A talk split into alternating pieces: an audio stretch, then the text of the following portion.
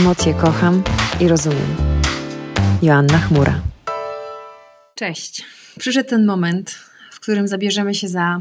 Postanowiłam to połączyć. Lęk i strach.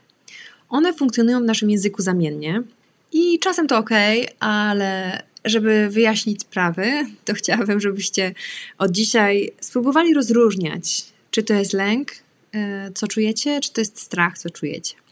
Najprościej zapamiętać sobie to tak, że lęk jest emocją, która pojawia się w obliczu zagrożenia wyimaginowanego, czyli to nie jest realne zagrożenie, które widzimy przed sobą i które fizycznie jest przed nami, tylko jest to wyobrażone, a strach jest uczuciem, które pojawia się właśnie w reakcji, w odpowiedzi, w sytuacji, kiedy to zagrożenie jest realne, namacalne, takie uchwytne.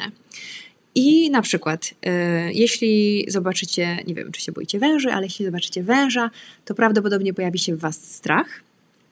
Chyba, że kochacie się w wężach, y, to pewnie wtedy nie, ale wiele osób odczuwa lęk na samo wyobrażenie węża, czyli na przykład wędrują po Wieszczadach, na przykład ja, jak jest gorąco i idę jakimiś szlakami, które aż zapraszają różnego rodzaju e, tego typu e, kreacje na tą ścieżkę, żeby tam się wygrzewać i ocieplać, to mój umysł każdego patyka, który tam widzę na ścieżce, robi żmiję na przykład. Więc lęk towarzyszy nam, znaczy lęk to jest taka, taki stan, kiedy wyobrażamy sobie coś, a strach jest uczuciem, które pojawia się na w odpowiedzi na realne y, zagrożenie, y, jakieś materialne, fizyczne, które gdzieś przed nami jest.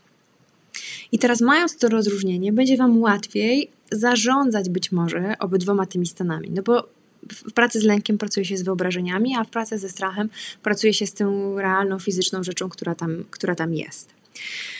I to pomaga w takim, jak się zakleszczy jedno i drugie, to trudno z tym pracować, czy trudno to oswajać. A jak się je rozłączy, to jest nam łatwiej oswajać i jedno i drugie. Czyli e, na przykład pracując z lękiem, i teraz przytoczę Wam w ogóle taki e, list, który napisała Elizabeth Gilbert w swojej książce Wielka Magia. Ona, co prawda tłumaczenie jest o strachu, ale moim zdaniem ona pisała o lęku jako przykład tego, jak można sobie radzić właśnie z tym wyobrażonym czymś, e, co nam podsyca wyobraźnię i mówi, to Ci nie pójdzie, tu się nie uda, schowaj się, lepiej tego nie rób, nie wychylaj się, tutaj tararara. Szczególnie jak dotykacie takich procesów twórczych, czyli piszecie, tworzycie, kreujecie, E, zabieracie się na coś, e, czego jeszcze nie próbowaliście na przykład, to wtedy lęk e, może przejąć kontrolę, nie zawsze przejmuje, ale może przejąć kontrolę i może nas nawet powstrzymać przed czymś, co bardzo chcemy zrobić albo gdzie bardzo chcemy pojechać. Mm, czyli samo wyobrażenie, nie ruszając się z miejsca, może nas spokojnie zatrzymać. I jako jedno z narzędzi możemy się posiłkować literaturą i Elizabeth Gilbert właśnie przychodzi nam z pomocą, bo pisze e, taki list do, moim zdaniem, do lęku. Pisze tak. Drogi lęku, kreatywność i ja zamierzamy wyruszyć razem w podróż, więc rozumiem, że pojedziesz z nami, bo zawsze to robisz. Wiem, że Twoim zadaniem, które masz do wykonania, to jest poważne zadanie w moim życiu i traktujesz swoją pracę bardzo poważnie. Najwyraźniej polega ona na wzbudzeniu we mnie straszliwej paniki, ilekroć mam zrobić coś interesującego. Muszę przyznać, że rewelacyjnie wykonujesz swoje zadanie. Zatem rób swoje, skoro uważasz, że musisz, ale ja też będę podczas tej podróży robić swoje, czyli ciężko pracować i koncentrować się na tym. A kreatywność będzie się trzymać też swojej roli, czyli stymulowania mnie i inspirowania. W tym samochodzie jest dość miejsca dla nas wszystkich. Dlatego możesz się rozgościć, ale musisz zrozumieć jedno. Tylko kreatywność i ja będziemy podejmować decyzje w trakcie tej podróży. Uznaję i szanuję to, że należysz do rodziny, dlatego nie wykluczam cię z naszych zajęć, ale mimo to Twoje sugestie nie będą brane pod uwagę. Możesz zająć miejsce i wyrazić swoje zdanie, ale nie masz prawa głosu. Nie wolno ci dotykać atlasów drogowych, nie wolno proponować objazdów, nie wolno regulować temperatury. Stary, zabraniam ci nawet ruszać radio. Ale przede wszystkim, drogi, stary przyjacielu, absolutnie nie wolno ci prowadzić, nie wolno ci wybierać drogi. Potem razem wyruszamy w podróż, tak opisuję swoją pracę z lękiem. Ja, kreatywność i lęk, ramię w ramię na zawsze. Po raz kolejny wkraczając na przerażające, lecz cudowne terytorium nieznanych rezultatów.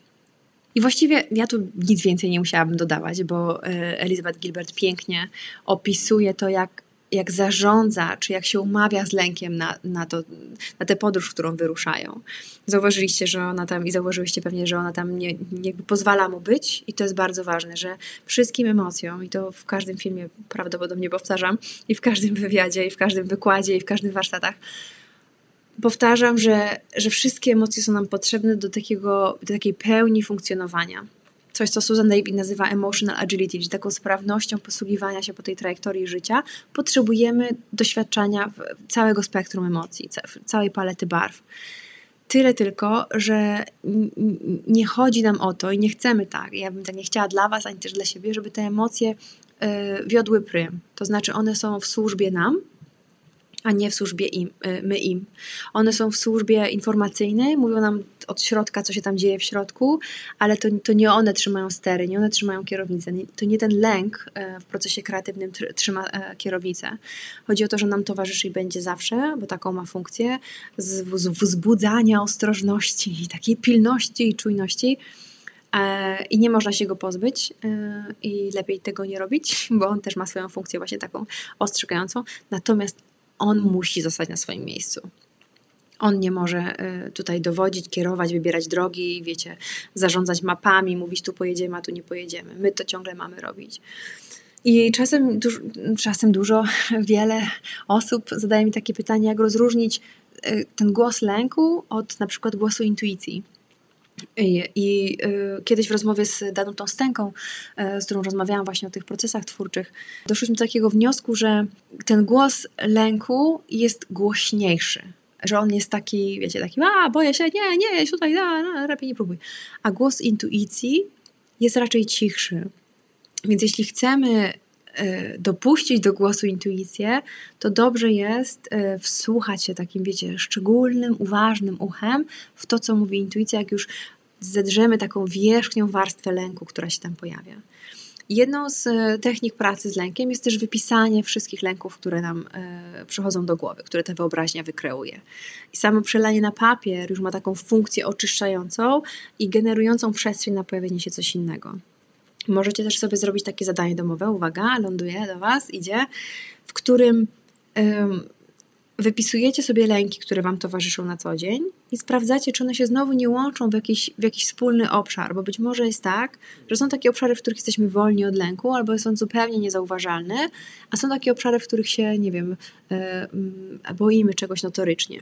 I to jest znowu pokłosie trochę wychowania, trochę społeczności, trochę szkoły, być może trochę też religii, którą wyznajecie, czy wyznawaliście że są takie osoby, które na przykład boją się mają lęki związane z finansami, czyli boją się, że jak mają pieniądze, to je stracą, jak nie mają pieniędzy, że ich nie będą mieli, że właściwie pieniądze są tutaj wtórne, tylko wokół tego, tego, tego obszaru finansowego cały czas funkcjonują jakieś lęki.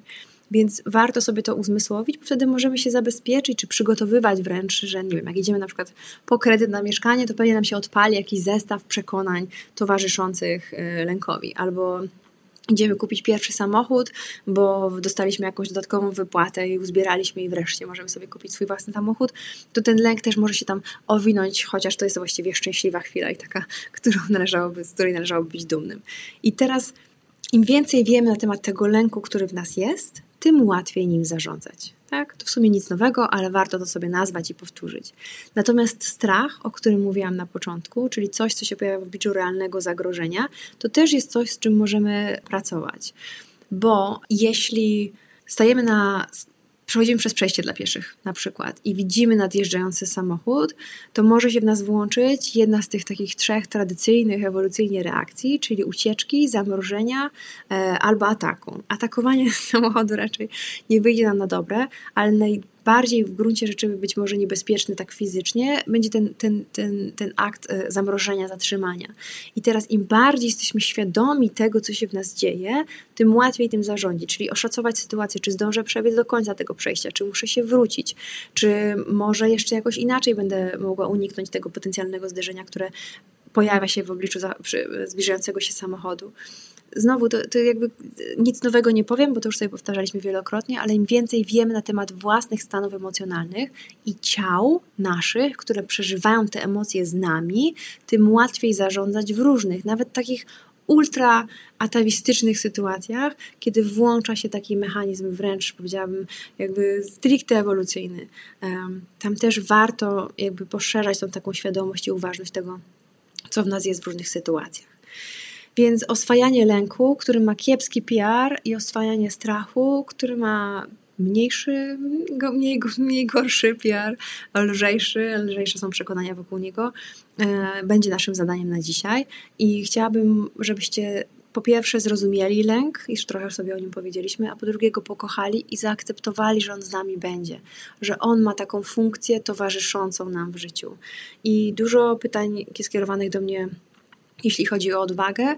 Odwaga jest takim stanem, który się ma potencjał włączyć właśnie wtedy, kiedy odczuwamy lęk. Bo odwaga nie jest nam potrzebna, jak nie, nie odczuwamy lęku. To jest jak parasol na deszcz. Jak jest deszcz, to potrzebujemy parasol. Jak nie ma deszczu, to nie potrzebujemy tego parasola.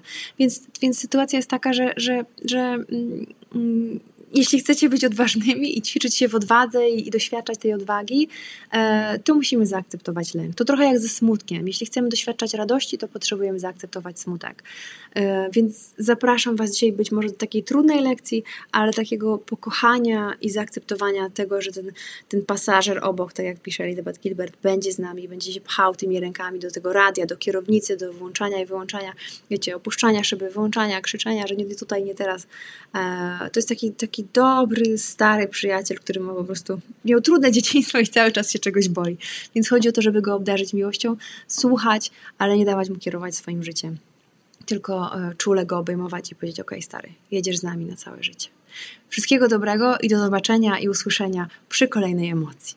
Trzymajcie się, pa. Emocje kocham i rozumiem. Joanna Chmura.